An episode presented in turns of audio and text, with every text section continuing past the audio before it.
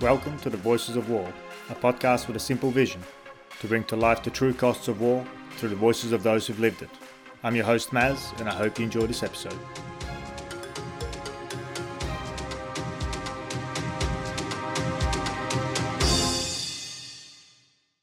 Hi. Before we get into this episode with Dr. Mike Wessells, just a short disclaimer. While recording it a few weeks back, both Mike and I experienced some connection issues. Hence, at times, you may hear some interference. But given the subject we discussed and Dr. Mike's intimate understanding of it, I have no doubt you will forgive this minor discretion.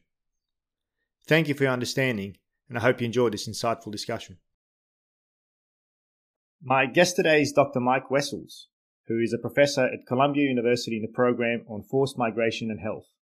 He's a long-time psychosocial and child protection practitioner and a former co-chair of the Interagency Standing Committee's Task Force on Mental Health and Psychosocial Support in Emergency Settings.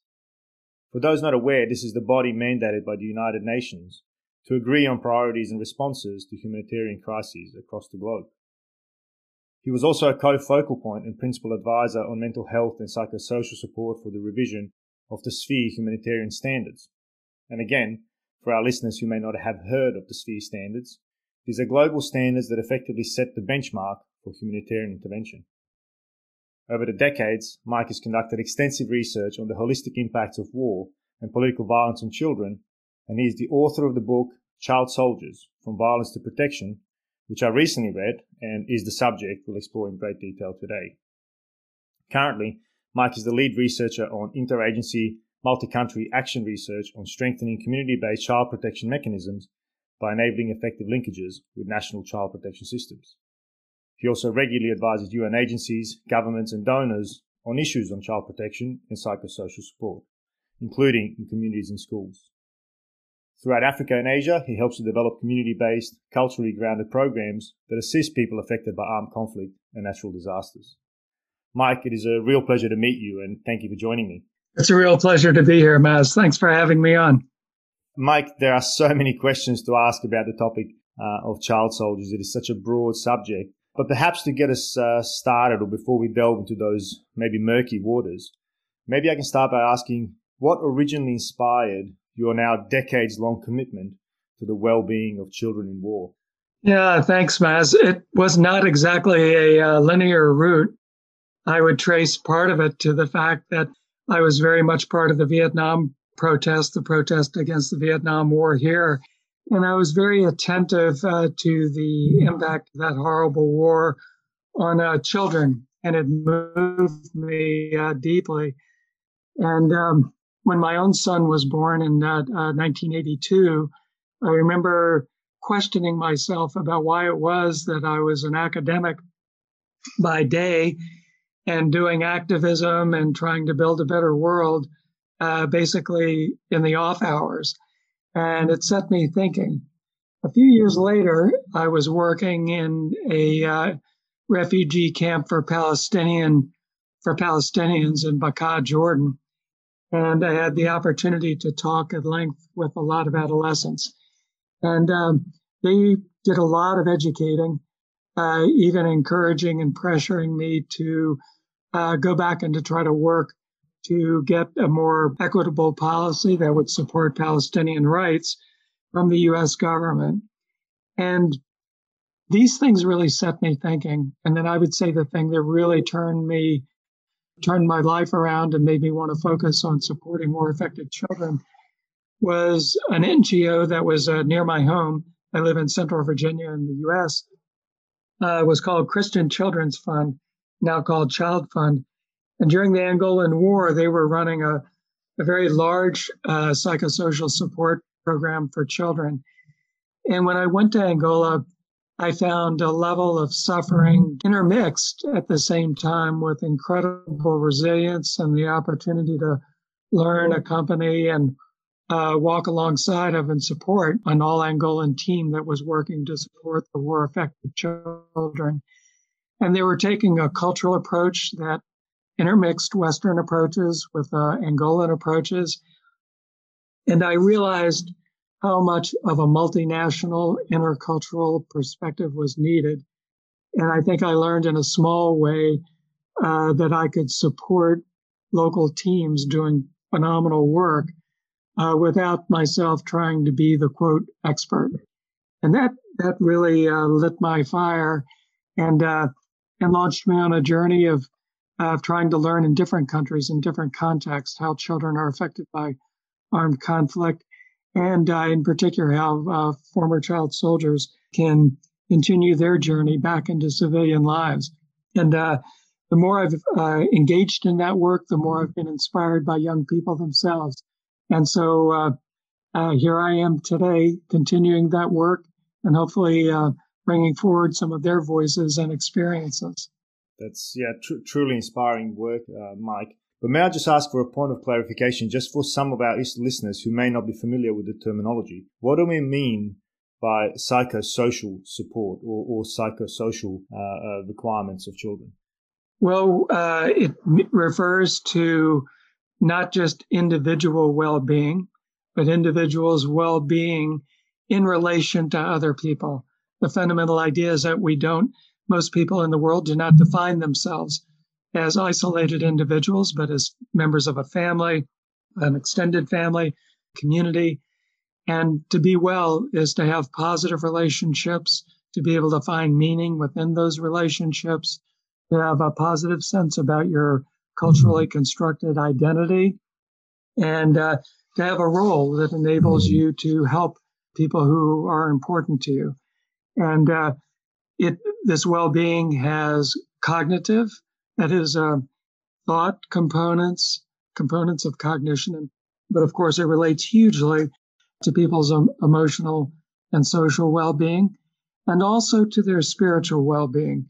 And I would underline the latter because I think spiritual well being is a blind spot for many Western psychologists who tend not to believe in a spirit world or to regard it as uh, more in the province of religion than in the province of uh, psychology. But what we find in many countries is that spiritual well being is right at the heart of cultural identity and at uh, making meaning amidst difficult circumstances. And uh, so it is a very holistic kind of approach that is required uh, to enable psychosocial well being. And I would say it contrasts very sharply uh, with the narrow clinical approach that some humanitarian workers take when, for example, they're concerned primarily, or in some cases only, with post traumatic stress disorder or depression or some clinical malady. Hmm. And, and I think you bring up a very valid point there the impact of culture on our understanding of what's important in different cultural contexts. And, and we'll definitely touch on that. The only other, I guess, key definition I want to touch on that perhaps opens up the avenue into the topic is also that there appears to be a confusion on what we even mean by child soldiers. And you opened the book uh, wrestling with this challenge. Can you talk about that a little bit? Sure there has been a lot of confusion for multiple reasons and in multiple ways. To begin with, part of the confusion arises over the definition of a child. You know, in the West and under international law, we define a child in terms of uh, temporality, that is, age. So, a chronological definition is a child is a human being under the age of 18 years. But in many societies, for example, in sub Saharan Africa and in many parts of Asia, uh, a young person who has been through a rite of cultural passage or who does the work of uh, adult women or adult men uh, or who is sexually active is viewed therefore as an adult. And typically that might occur at age 15 or even or even younger. And uh, so this is uh, the definition of a child is culturally constructed, and not all cultures adhere to the uh, Western definition, which is enshrined in human rights. To complicate it uh, matters further, uh, there was a uh, definition of child soldier for many years that referred basically to ex-combatants, a child, a person under 18 years of age who had been a member of an armed force or an armed group who carried a weapon and uh, who had been involved in hostilities. Uh, the problem with that definition is that we knew there were lots of other children who were with armed groups who did not perform fighting functions or at least did not directly take part in hostilities. They might have been uh, women, for example. Young women often play the role of wife because they're uh, often taken by force by their captors. Uh, sex slave might be a, a more uh, appropriate uh, description of it.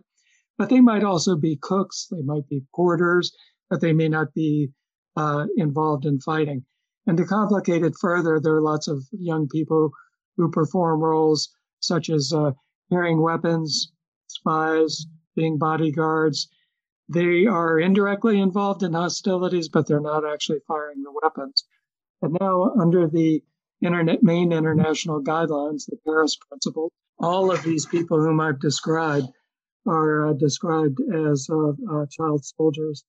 And so, if you're working, if you're associated with in any capacity uh, with an armed group or an armed force, uh, then by definition, you are a child associated with armed forces or armed groups, which is the technical term for a child soldier.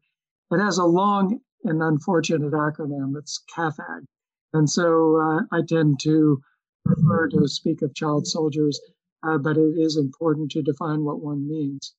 Yeah, absolutely, and and yeah, thank you for for clarifying that point because even in, within myself, I've recognized that I've fallen for that trap. And while I haven't intimately studied the phenomenon of child soldiers, I've done some study of, of war and conflict, and I was somewhat ashamed that I hadn't delved into this rather important topic in greater detail. And it seems to me, or at least that's what came through the book, that it was also the changed nature of war, as well as the, the change in weapon systems available that has greatly contributed to the recruitment of children. Uh, you talk about uh, in the book how, for example, the AK 47 or the Kalashnikov open up a new door for the utility of children in war. Is that is that true? Yeah, it, it's very true. I mean, in uh, sub-Saharan Africa, Maz, it's it's quite shocking. You find that uh, even in remote uh, villages, uh, that there are AK-47s and other automatic weapons uh, available that can be operated by a 10-year-old, and a normal-sized 10 or 11-year-old can, with you know a modicum of training and uh, pressure or even terrorism, can be uh, taught to be an efficient uh, fighting force.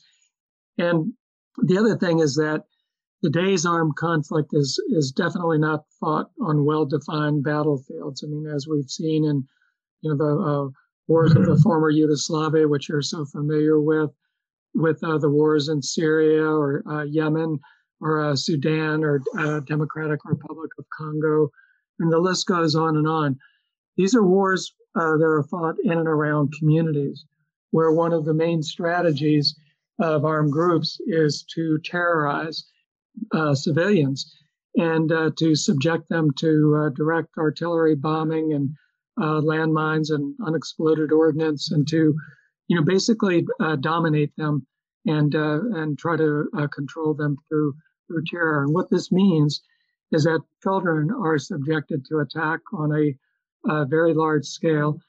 Uh, large numbers, significant numbers, witness uh, the death, sometimes the very brutal death through mutilation and torture of their parents, of their loved ones, large numbers of child soldiers, certainly not all, are uh, taken at gunpoint, and oftentimes they are handed a gun and told to kill a member of their own family or a member of their village. And that's a hor- horrific tactic that's designed to break the bonds between the child and the community and to make it impossible for the child to escape. So, in short, the war comes to communities. It's not fought somewhere else. The community is weaponized. Many communities cannot be protected or are not protected by uh, states of which they're a part. And so they themselves become, uh, take up arms. And uh, in this way, a lot of children get involved in armed conflict because they're fighting alongside of their fathers, their cousins, their brothers, and they may be fighting for the liberation of their, what they see as the liberation of their families from uh, a cause and otherwise that they do not uh, relate to. And uh, so, under those circumstances, children take up arms through their own decision. They're not forced into it. There's a lot of debate about whether the decisions are voluntary. I've talked with children who tried to convince me that their actions were completely voluntary. And I respect that. And yet I found myself wondering, you know, living under these circumstances, for example, if you're a 10 year old child in Afghanistan and you live in a place where you don't want to be under Taliban control, and your uh, father, your uncle, your brother, your whole family has militarized against uh, the Taliban and uh, taken up arms. Of course, it's easy to get drawn into that. It's what your family does. You want to help protect your family, your village, protect your the honor of your people and your identity and your religion. And uh, and yet, those decisions are bounded by such severe uh, deprivation and and hardship um, that it becomes uh, painfully difficult to distinguish between voluntary and involuntary decisions. And uh, so I just think it's something that it's an area of great complexity that we need to keep our, our eye on and not fall into very easy decisions about whether something is voluntary or involuntary. I, the more I do this work, Maz, the more I see complexity rather than any simplicity. Yeah, of course, and and I think that echoes across war, across all of conflict as well. I mean, it, things are very rarely as they seem, and certainly not as black and white as they're often portrayed or presented in, in the media or even in some of our other broader social narratives uh, that we embrace. But one of the ones that stuck out with me again on your book was the, the, the, the lack of agency we tend to give children in war or child soldiers because we have a tendency to feel pity, perhaps rightly so, right? Because these are minors who are having to experience some absolutely traumatic um, or see some traumatic uh, sights, but also partake uh, and do some uh, horrendous acts. But as you rightly point out, there are, there are some positive pull factors that provide an avenue out of poverty for some of these children, and and in fact, it is it is the it is the environment that they live in that becomes almost the cause for them joining uh, an armed group because the armed group is seen rightly or wrongly, as a way out. Would you agree with that? Yeah, I do broadly. I mean, I think you're exactly right. Uh, every armed conflict is a unique context. So it's very difficult to generalize about from one child soldier in one context to the next. but it is the case that in uh, many situations, uh, children um, do decide, make their own decision uh, to join I met a boy in Angola who joined at uh, six years old, uh, joined an armed group. And I asked him why. And he said it was the only way I could get food. He said I was going to die of starvation. And I've talked with other children who needed uh, access to particular health supplies, and the only way they could get it uh, was through an armed group. I've talked with children in uh, Colombia, uh, members of the so called FARC uh, resistance against the uh, uh, the government forces, and they said that they joined because their families treated them very badly. One one child had an alcoholic father who beat his mother, and a mother who wouldn't couldn't wouldn't or couldn't stand up to him, and uh, so he began associating uh, with some of the children who were uh, young people who were members of FARC, and they became like a family to him, and so that became a big pull factor. Other children uh, find that they can earn money. And for families that are starving, you know, this is a very big deal. Uh, they're not just doing it to, you know, buy things for themselves. They're they're talking about food and survival for their their families. And then in some countries, I've met children who have always been invisible. They've always been treated like they're nobody. They're to be seen but not heard. And uh, he, uh, they are infantilized by adults and not respected as having any agency, as you said. And uh, sometimes they join because um, when they get the uniform on, they are seen immediately as somebody. They carry the weapon with power, and they oftentimes uh, take great pride in driving in military convoys and uh, you know learning to operate weaponry and complex systems that gives them a sense of power uh, and accomplishment. And then uh, in groups such as Islamic State, which has, you know, of course, recruited large numbers of young people through madrasas um, that have been uh, re- religious, uh, not religious grounds for recruitment, but politicized forms of religion. Oftentimes, the teaching is that, you know, if you sacrifice yourself for Allah, you will acquire, you will first of all become a martyr for your uh, cause, but you'll ascend to heaven and have a large number of uh, uh, virgins who are at your service, and uh, you will be a hero, um, you know, for your people for all time. And this, these things are this glorification of child soldiering and the romance associated with it uh, hold a tremendous lure for people who have been nobodies. You know, they felt that they are nobodies and they live in very difficult circumstances and uh, they feel drawn to a cause that's beyond themselves. And then if you're feeling that you are part of an oppressed people, as we've seen in countries such as uh, Palestine or in areas, uh, you know, such as the uh, Tamil and Muslim areas of uh, Sri Lanka that had fought against the Sri Lankan government, they believed that they were fighting a, uh, a war of liberation to achieve their cultural identity and their freedom and to liberate themselves from the yoke of tyranny that had been wrapped around their neck. And so young people oftentimes joined and even um, became so called terrorists, suicide bombers, precisely because they wanted to give their lives for a higher cause. And adults don't like to recognize this, but the young people often said that they found meaning and purpose in violence and uh, through giving their lives, their willingness to sacrifice their lives for the uh, freedom and liberation of their of their people. So I think that adults have had we have had uh, way too simplistic a view of young people and their cognitive abilities, their desires, what gives them a sense of meaning uh, and purpose, and above all, as you said eloquently, we have infantilized them. We have not recognized their agency even though their cognitive and other capacities are uh, continuously evolving, even 10 year olds have uh, really quite impressive uh, agency. And then you get a teenager who's maybe 15 or 16, and oftentimes they're quite sophisticated cognitively. They can think through complex strategies, and um, they can, uh, you know, uh, lead groups uh, into combat. One thing that is different, though, is that teenagers tend to have uh, a limited view of their own uh, mortality.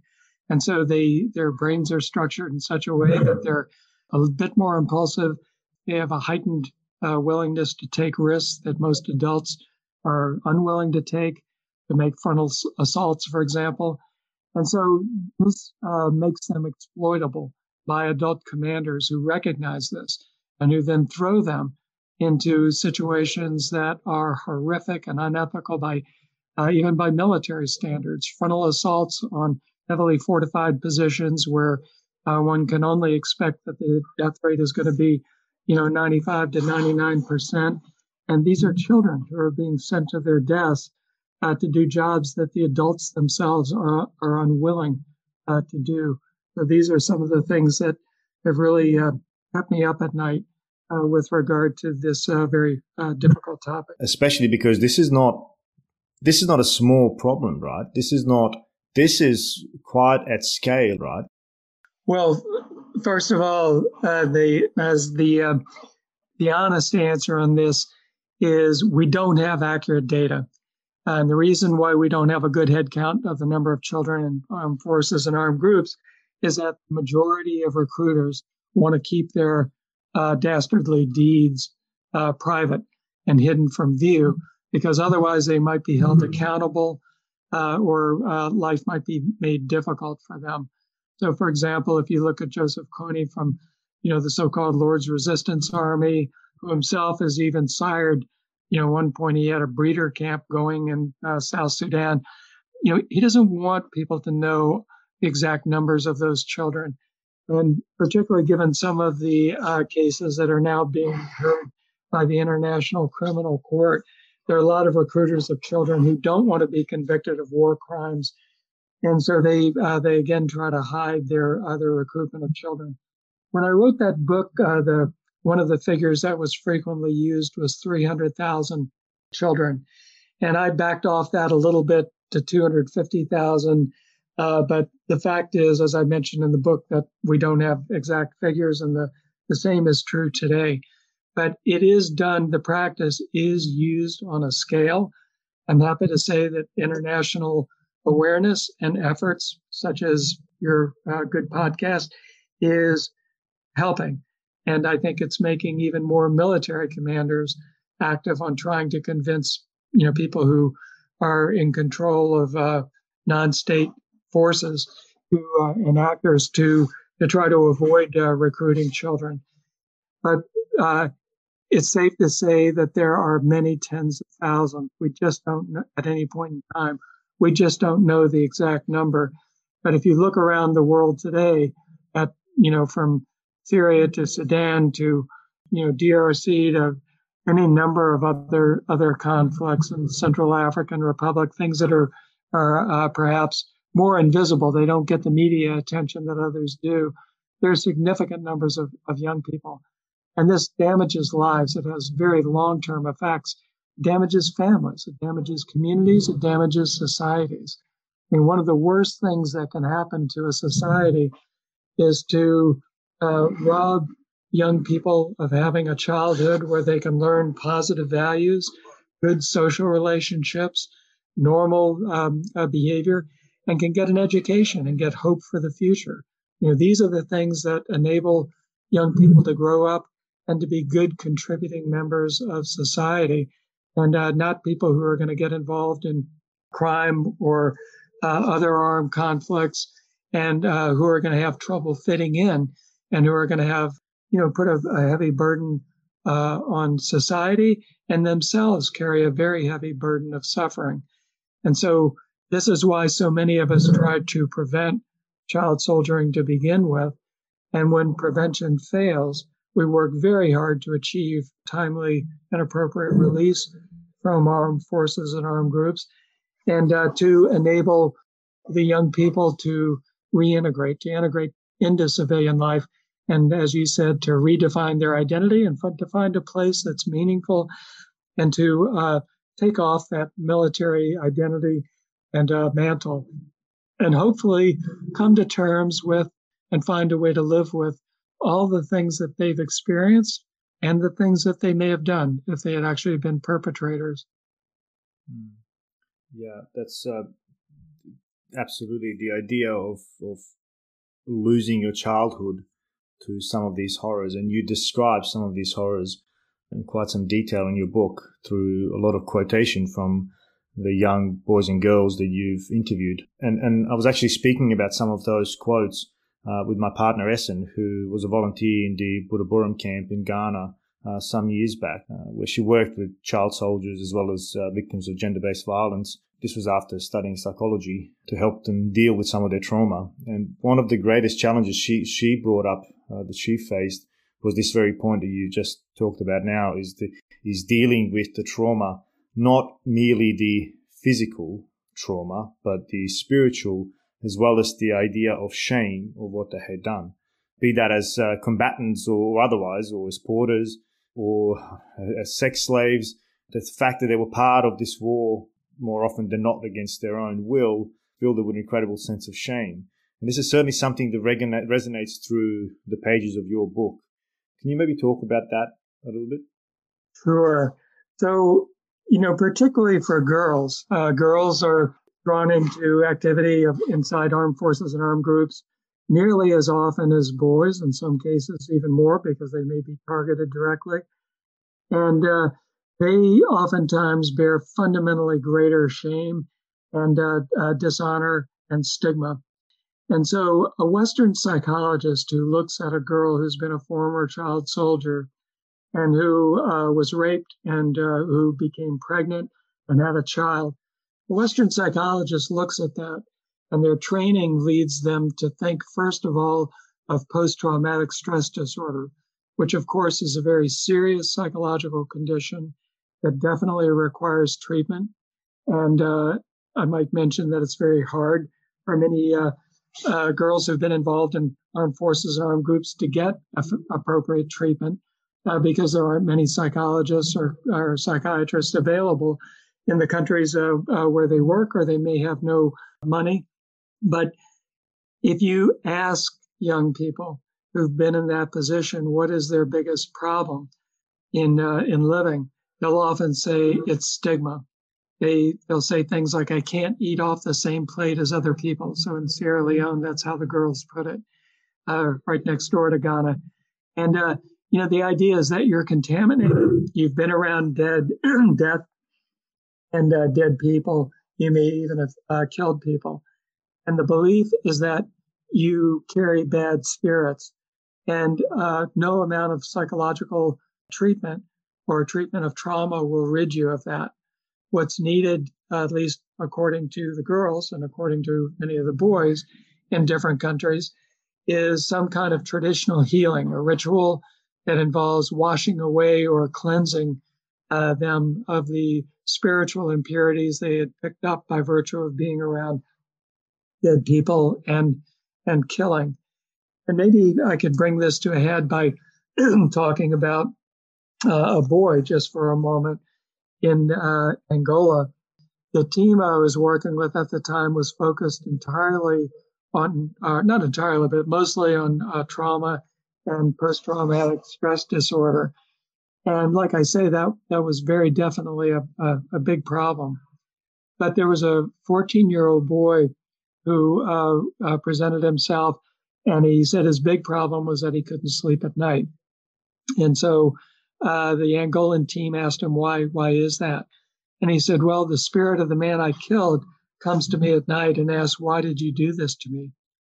And when we asked what did that mean to him, he explained that where he lived, to be well meant that there was harmony between the ancestors and the living.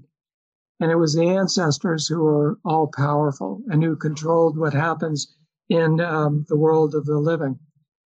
And his belief was that this uh, spirit of the man he had killed was haunting him. He was trapped the spirit and he couldn't make transition between the realm of the living and the realm of the ancestors.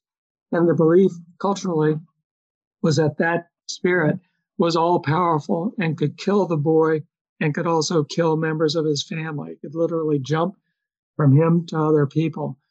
And so, of course, members of his family and community were absolutely terrified of him. So this boy had a tremendous stigma that arose from a spiritual condition.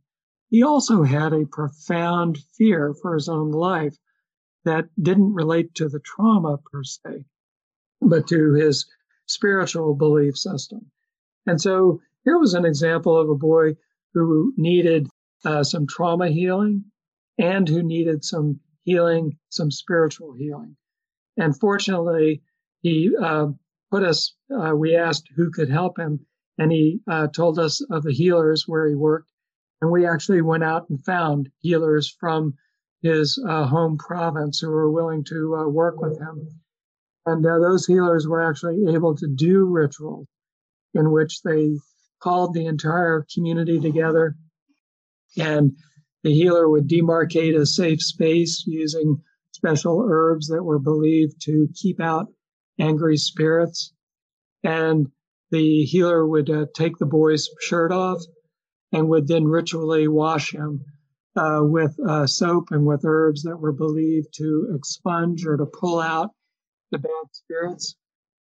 Uh, they would also fumigate the boy. They would put his head under a blanket and ask him to breathe the vapors being given off by special herbs that uh, were being uh, boiled.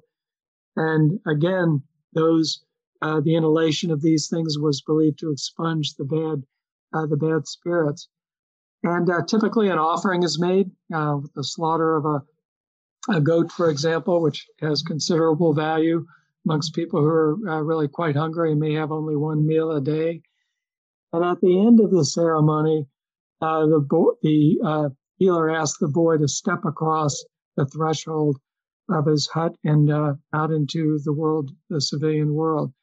And as he did so, uh, the healer announced, this boy's life as a soldier has ended.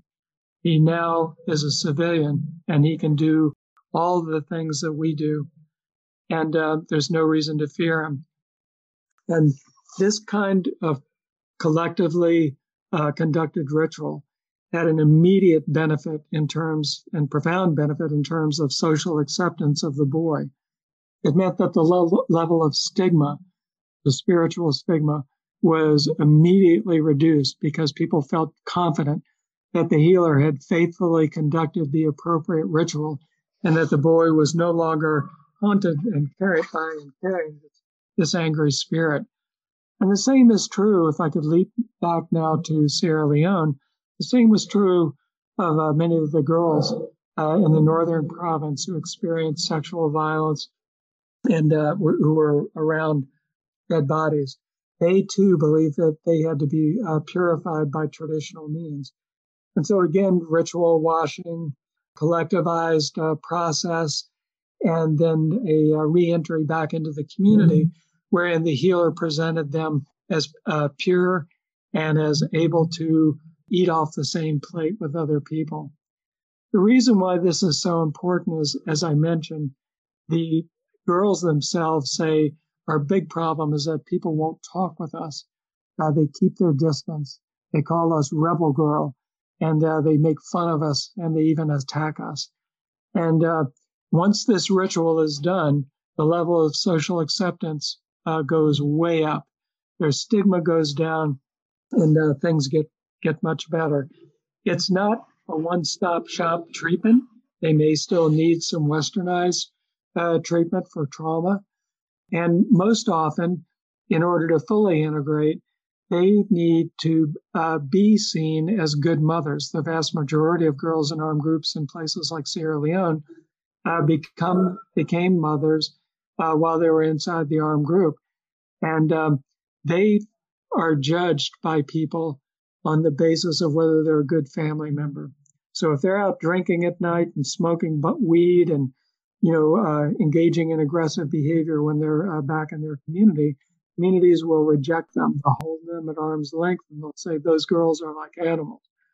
But if they go through the traditional cleansing ceremony and if the community has worked with them and the family is accepting them, and above all, if the girls seem serious, if they are committed to their children and are working for their health and working to earn money, for example, through doing petty business or maybe doing through doing agriculture and using that money not to drink or to buy fancy clothes, but to send their children to school. Community members look at that and they say, This girl has potential. She is a good village member and, uh, and we respect her. So, but this, the stigma otherwise for girls when these things do not happen is absolutely huge. First of all, they're blamed uh, for their pregnancy. They're blamed uh, unfairly for the uh, fact that they were raped by their captor. And uh, their children carry a double stigma. They are uh, born out of wedlock and they're rebel children. And so their, um, the level of stigma is so great that this needs much more attention. The vast majority of the uh, mental health and psychosocial work that's done for these young people, unfortunately, is aimed more at individual healing, at alleviating symptoms of depression or of acting out or of um, having flashbacks and nightmares. That is quite important, but it is reducing stigma and aiding social acceptance. That is even more important, or at least equally important. And that's what we don't have an adequate handle on. And I think part of the problem is that to gain, to enable this social acceptance and restore the relationship between individuals, families, and communities, you have to pay attention to cultural rites. And Western psychologists are skeptical of the cultural rites. They may view them as superstition as, or as folklore, or they may view them as, as harmful. And so they don't want to get involved. And the other thing is that to be a good family member and to be a good mother, you have to earn money. Many of the girls in Sierra Leone and uh, Kenya and uh, Angola and other places have told me when I have cash in my cash box, that's when people respect me and see me as serious. And then you're a desired marriage partner, and really great things begin happening for you. And uh, so this takes you into the realm of economics. So again, psychologists don't feel qualified to speak to economics. And so I think a lot of important opportunities are missed. The key thing to do in reintegration work is to form a multidisciplinary team that intersects health, uh, psychology, economics or livelihoods, and education. And uh, there may be others you want to bring in as well, according to the context. And then you've got to work in a way that is culturally humble and where you admit that as a Westerner and an outsider, that you have preconceptions that may not apply in that context. And there may be cultural beliefs, identity, values, and resources such as healers and uh, rituals that are really important for reintegration. And you may have no idea what they are. And so it's really important to recognize the knowledge of local people and to not come in as the expert and to put yourself above them, um, but to learn with them and to adopt a stance of co-learning. So there are things that uh, local people can teach us about their cultural beliefs and practices, about what it means to be a well uh, child or young person in that context, about how to reduce uh, stigma, about how to reduce ongoing gender-based violence that oftentimes confronts and afflicts girls who've uh, been formerly recruited. And so we need to learn from these things. And it may be true that we bring ideas to the table as well. But my strong advice is don't start with the outside. Start with the local expertise and then bring in outside ideas, not with a big bag of cash and not with the idea that we're going to impose it on local people, but to maybe ask people, do you see problems such as this in the young people? Maybe they act out and cause problems. Maybe they're very nervous and cannot sleep, or maybe they even have uh, problems with criminality uh, and banditry. And lots of times local people will say, yes, we do see some individuals who have those problems. And then maybe share that, well, in some other countries, there are certain steps that have been taken, such as these, that were useful. And so maybe there's some potential usefulness in this context. And then local people think about it and then maybe take it on. But what I'm trying to suggest, Maz, is a leveling of the playing field so that it's not the outsiders who hold the power. The power comes within the local people themselves. It's part of their process and their agency of reweaving their cultural identity, their social fabric, their social networks, which have been disrupted by war, and to create their own meaning. This is how people heal. It's not all done by Western psychologists and psychiatrists, even though I do think we have something essential to uh, offer. But a lot of it comes down to how we do it.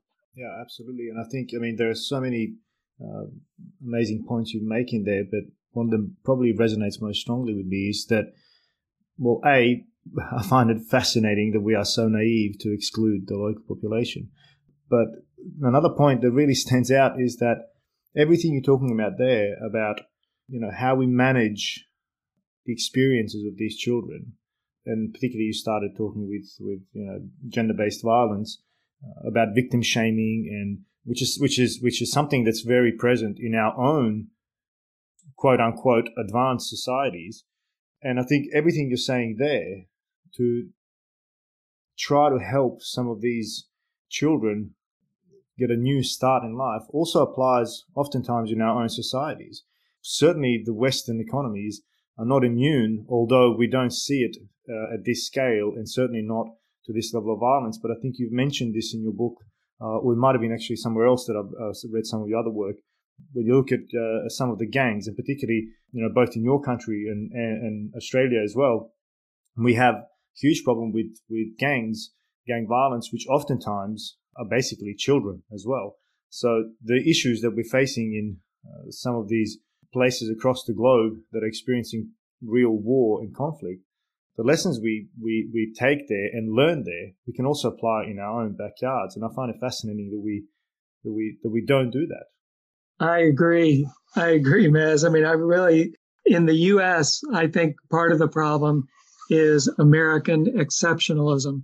You know, the idea that somehow we know better we have better ideas. I mean, there's a, more than a little hubris and arrogance associated with that view. And I think it's really quite wrong. I think you're exactly right. We have all of those problems right here at home.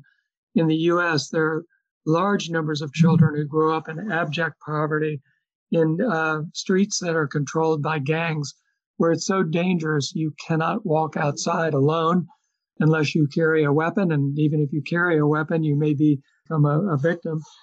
And where children are recruited at very young ages to do things like become spotters, to identify uh, when the police are coming, or to actually um, pass out drugs, to become drug dealers on the idea that, you know, a child will be less likely to be noticed by police or, or detectives. And uh, sometimes children join gangs uh, because uh, they find a sense of meaning and identity, or maybe their parents are abusing them or neglecting them. They may have parents who are uh, addicted to methamphetamine or uh, very serious narcotics and or incapable of taking care of them. And so they find their brothers and sisters in gangs, and that becomes a surrogate family. And out of their activities, uh, they acquire a new sense of meaning and purpose in life, even though horribly it's not built around education and positive values, but around negative values such as, you know, engaging in uh, drug trade and so on. But they do find the positive values of their surrogate families and taking care of each other. And so it's a matter of push and pull that lands them inside the armed group. And then after that has happened, the vast majority of uh, people who've been part of gangs will either be dead or in prison by the time they're 21. This is what the data say uh, in the US. And what are they looking at lifelong? Will they ever be able to fit back in to a uh, civilian environment? Our society, as you know, has a, uh, an, a, the largest incarcerated population per capita of any in the world, and where people of color and uh, minority status are incarcerated at an incredible rate. And I think that these are not only massive rights violations, but they're situations that require us to be humble and to learn from what has been done in other countries so that we could enable people to, escape this trap and uh, pr- uh, prevent their recruitment to begin with and uh, create positive pathways for the positive development of children and young people. And if they do get caught up in, in gangs and uh, even land in prison, find a way to help them transition out and uh, find a way back into meaningful lives. And there are lots of good examples of this. But I think that societies oftentimes stigmatize so badly. You know, in the U.S., to have a record of a, a felony uh, is something that you can never erase, and it is really poisonous and toxic for your uh, for your record. And um, so there are a lot of changes that need to be made in order to get in touch with the fact that no matter how horrendous the experience and the upbringing of young people has been, they're human beings who have rights. They're not a lost cause. The vast majority of children in armed groups and even in gangs can make a transition. And there's some wonderful examples of people who had been written off as a lost generation making a transition and actually becoming leaders in their own right and actually trying to form peace between rival gangs or working with communities uh, to try to form uh, uh, more positive associations and youth groups so that uh, youth aren't drawn down the same pathways that these young people were were drawn. And I think we need to respect their resilience and to support them by taking this kind of holistic uh, approach of working across individual, family, community, and society uh, that I've been um, describing. Yeah, and I really do sincerely hope that uh, people like yourself uh, uh, and the waves you're making are having the right impact. I'm very conscious of the time, but perhaps a, a, few final questions, and one that I wanted to ask in relation to the process of dehumanization. Your book talks about this extensively. Children are basically exposed progressively uh, uh, to various levels of violence so that they themselves ultimately become perpetrators. Is that how that process works, or, or, or perhaps I should say, can you describe that process to us? Yes. So I, I, I think it's complex. It happens in different ways in different places. But I uh, think that one of the uh, descriptions I was giving, uh, which is worth taking note of, was of the uh, so called Lord's Resistance Army in northern Uganda, where the army of um, Museveni, uh, the president of Uganda, was fighting against the Acholi forces. And it was, um, there was a rogue group within that so called breakaway group called the, the Lord's Resistance Army that was really horrific in what it did to children.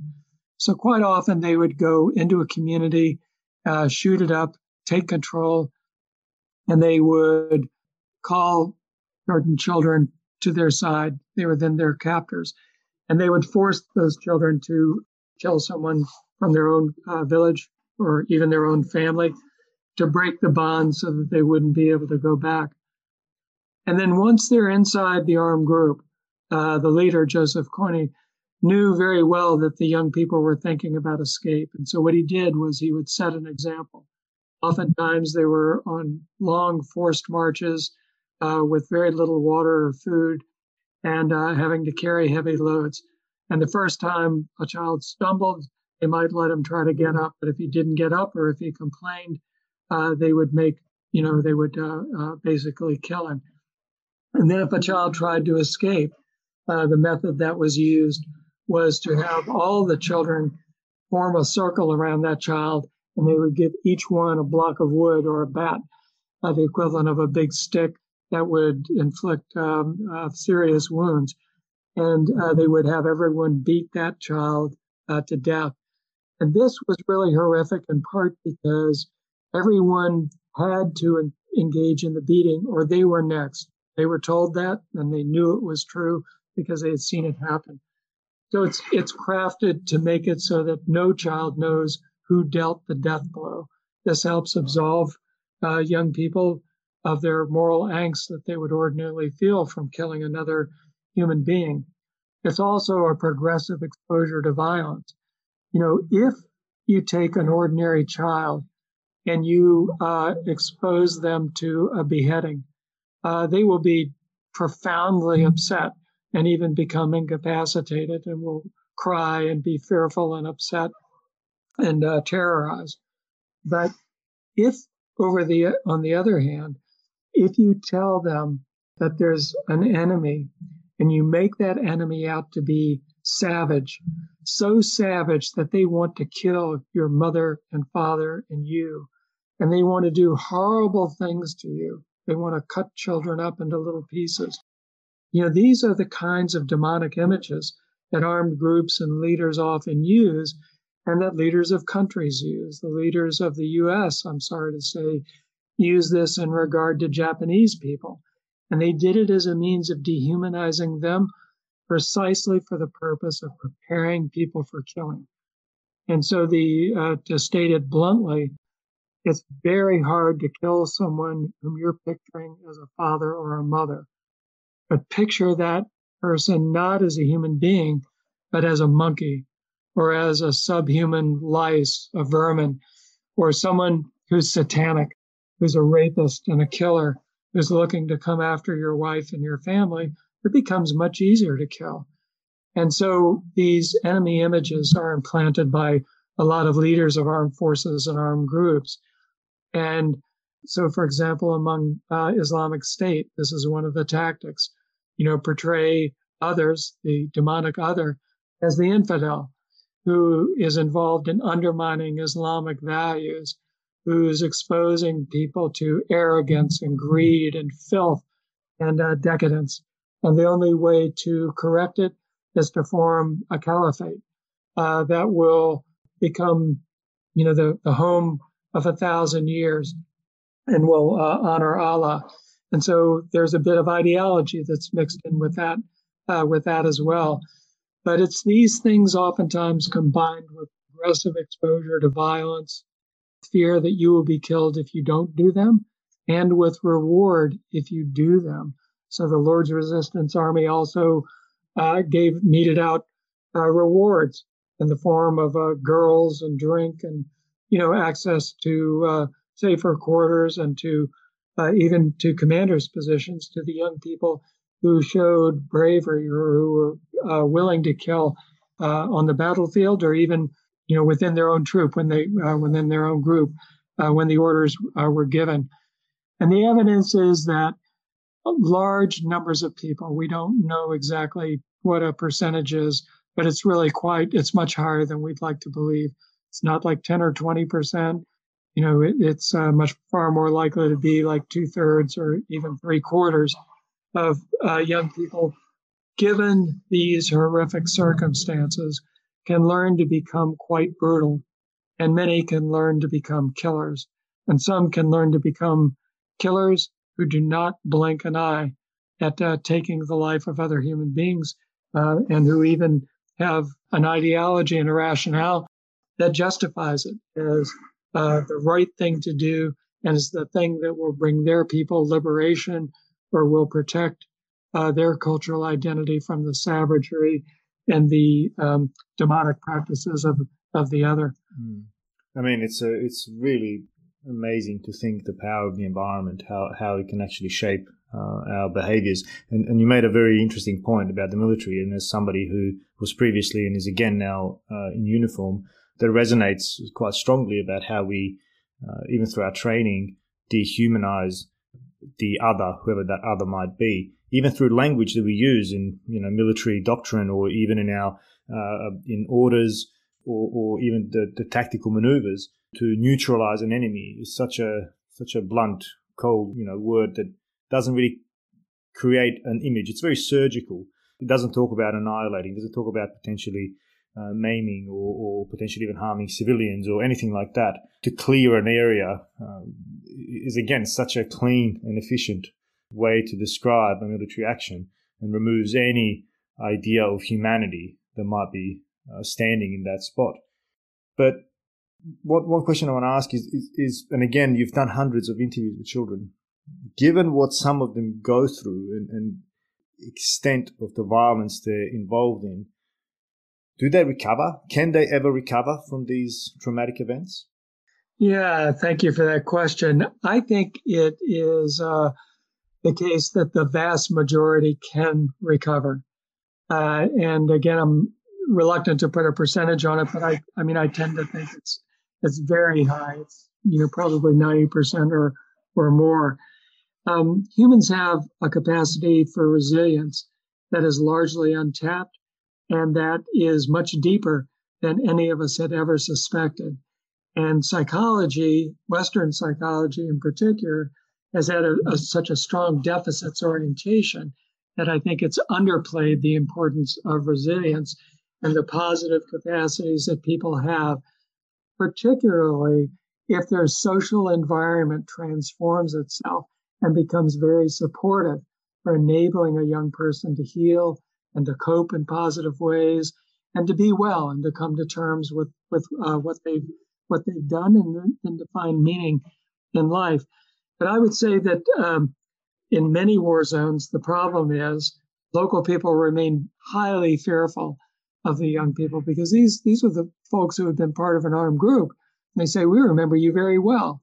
You came and raped and pillaged and plundered and you know killed our, our wives and children." And so there's a lot of fear. There may be desire for reprisal.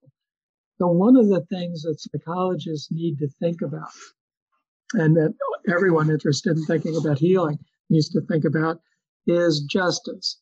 And I'm not thinking about retributive justice or an eye for an eye but rather restorative justice. And the fact is, a lot of children are seen as having done harm to people, and they need to give something back to the community before the community can accept them. So, for example, in Sierra Leone, the full array of things that I've described, the you know uh, education, the destigmatizing, the traditional healing, the participation and you know, through uh, culturally constructed rituals, it may not be enough if local people still fear the young person or believe that they uh, need to give something back. So there are culturally constructed processes that can enable restorative justice. In one case, there was a boy who uh, uh, his parents were very worried about him and they wanted him to be able to integrate back. So the parents went to the paramount chief, who is uh, viewed as the keeper of the land and the highest authority, even higher than the president of the country. And uh, they asked whether he would uh, consider having an audience with their with their son. And so finally, the uh, the chief agreed. And when the boy entered his chambers, uh, the boy laid face down on the floor, prostrate, and um, prostrate, and hit, uh, reached his arm out and held his extended arm out and held the chief's ankle. It was a gesture of extreme uh, humility and subjugation. And uh, the chief then asked him to tell him everything that had happened and that he had done. And uh, the chief had no doubt been listening to other sources and sort of knew what the young boy had done, but he was listening for whether the boy was going to tell the truth and show remorse. And uh, the boy described in detail what he had done, and he did show uh, remorse.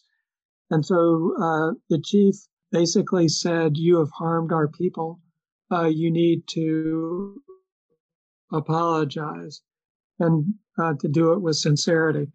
And so the whole village was called together, and the chief announced that the boy had shown remorse and had told everything that he had done and had done this in a culturally appropriate way.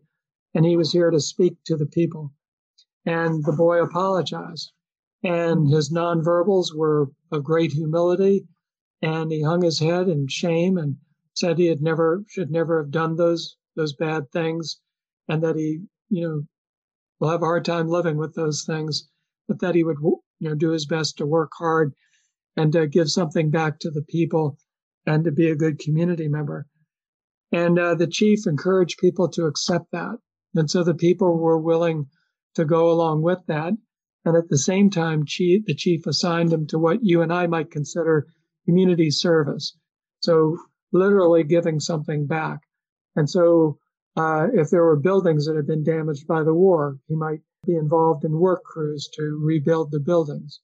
Or if crops had been damaged, he might be out brushing the land or uh, tilling the crops to, you know, to help improve the agricultural uh, yield. And uh, people saw this and they saw him giving back. And during that time period, he was also under the tutelage, the moral tutelage of an elder who was viewed as very good at working with young people and helping them reflect on their values and their responsibilities as citizens and as a community member. And uh, over time, uh, this boy really became well accepted and uh, integrated quite uh, effectively. On the other hand, I have seen a very small minority of people who had ongoing problems.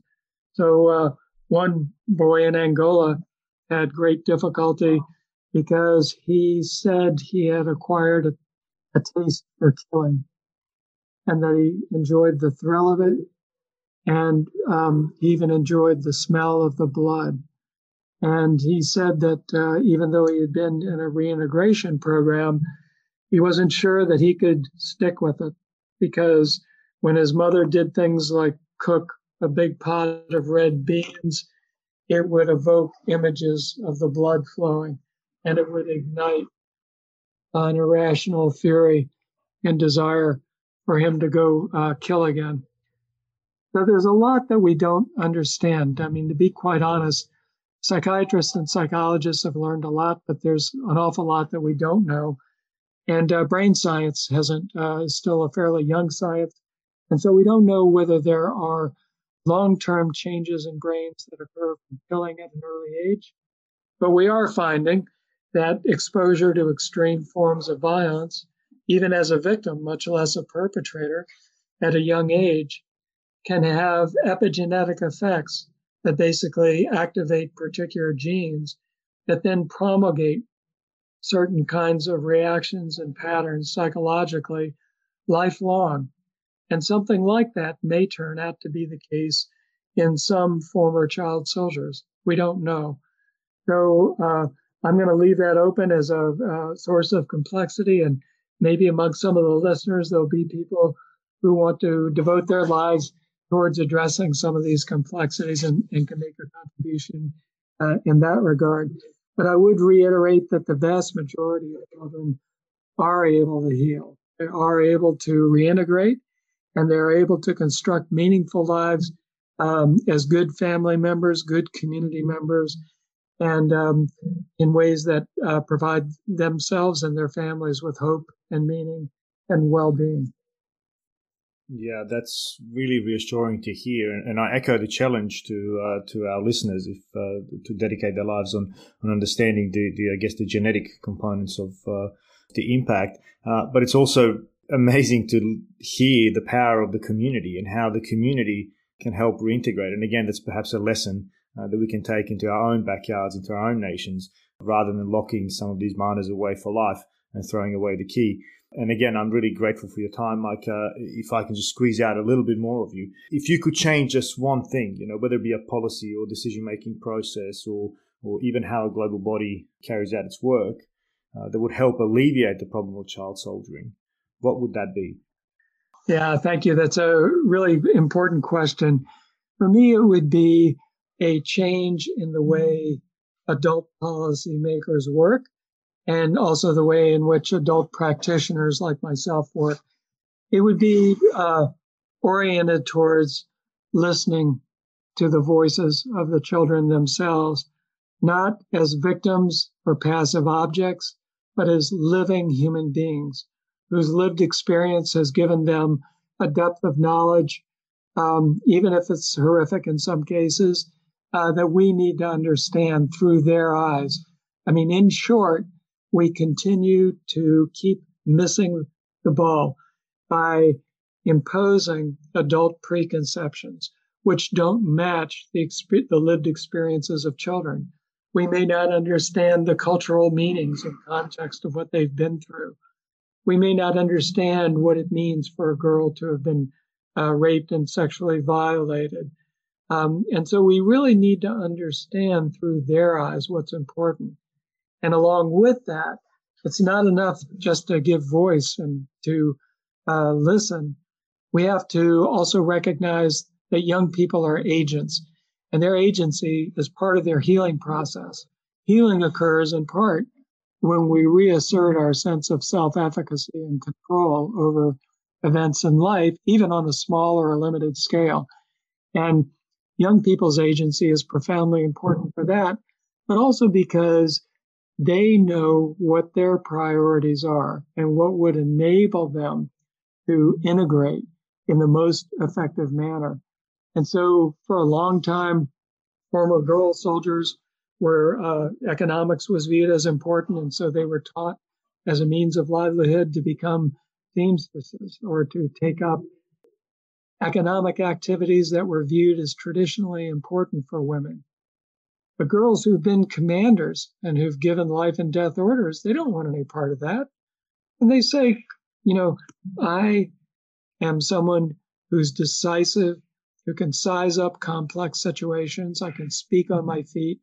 And uh, I don't want to go through a reintegration program that's going to make me a demure seamstress. That's not me.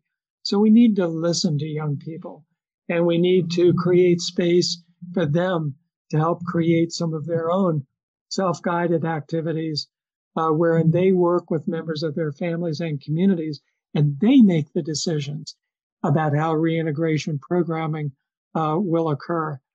And on the prevention side, if we can listen more to young people and listen better, we'll find out that young people who parents or community members think are doing okay, they may be in school, but they may be thinking about suicide. They may have suicidal ideation or intent, and they may be miserable living in the families that are neglecting them or that are making them feel inferior in some way or not meeting their needs. And it's when we listen to uh, the, the lived experiences of young people, when we respect their capacities for change and work alongside with them so that we're not burdening them with healing, uh, but uh, really trying to you know work with them to build a better future, then I think we get farther. My question would be, are we willing to listen? Wonderful. May I ask you one last question, and it, and it pertains to you? You've had hundreds of interviews with child soldiers. You know, on one hand, this was hugely useful data in support of this exceptionally important topic.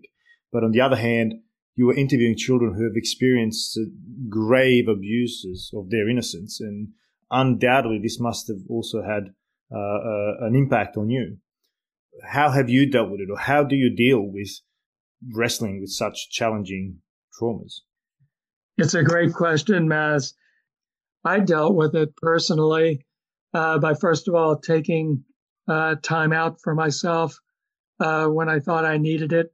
I'm not always as good about that as I should be, but uh, even uh, while I was, you know, in places like you know Sierra Leone or uh, Angola or other other war zones, taking time to cry and to grieve, and um, you know recognize that you know you're carrying this stuff around and you can't just act like you're impervious to it or you're quote strong enough to contain it. You're not. And um, it comes back to get you. So working on it uh, and processing i would say is really important. Uh, writing is often often very important for me and uh, helps give a chance to work through. But i would say the most important things for me are being able to talk with uh, my wife, Kathleen, who uh, I share this work with, Kathleen Kostelny, and uh, we're able to talk these things through, and that that means more than I can um, can say. And then nature, being in nature, and uh, being able to do special rituals in nature, and to be able to uh, uh, relieve myself of uh, certain anxieties and to own the pain, but to find a way to work through it and to channel it into something meaningful so that I'm not afraid of it and so that it ultimately has some larger purpose. Those, those things have helped. So I think it's relationships, spirituality, and, and nature, and uh, being conscious and intentional about creating space for for grieving and it's an important question Maz because the humanitarian workers as a whole are asked to endure these horrible things. And oftentimes agencies and even individuals are not oriented towards self-care. And it is a very slippery slope. It can lead to substance abuse to making bad judgments uh, you know, with the former um, children, child soldiers, you know, it can lead to long term psychological uh, dysfunctionality. So these are things that really need to be taken seriously by everyone working for the uh, for and with the children. And I'm happy to say that the children have taught me a lot about how to cope and about how to find a resilient pathway forward. Mike, you are truly an admirable human being, and and I know we've pushed slightly past your hard stop here, so I, am very appreciative of the time you've given me today. And I want to thank you for all the work you do because this is exceptionally important work and it's the book's been out for some time, but I think it's as relevant now as it has been 15 years ago when it published. Uh, and I really do invite my listeners to take a read. Mike, thank you so much for your time. I really appreciate it, and uh, I hope to speak to you again in the future. Thanks, Maz. It's been a great pleasure talking with you. And uh, I hope this is uh, useful for all your listeners. Please keep up your good work.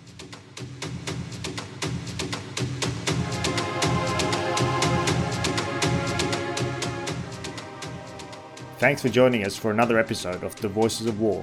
You can access all episodes on www.thevoicesofwar.com or by subscribing wherever you get your favorite podcasts. And while you're there, please give us a review as we'd love to hear what you think. If you'd like to recommend a guest for the show, you can reach me on info at thevoicesofwar.com.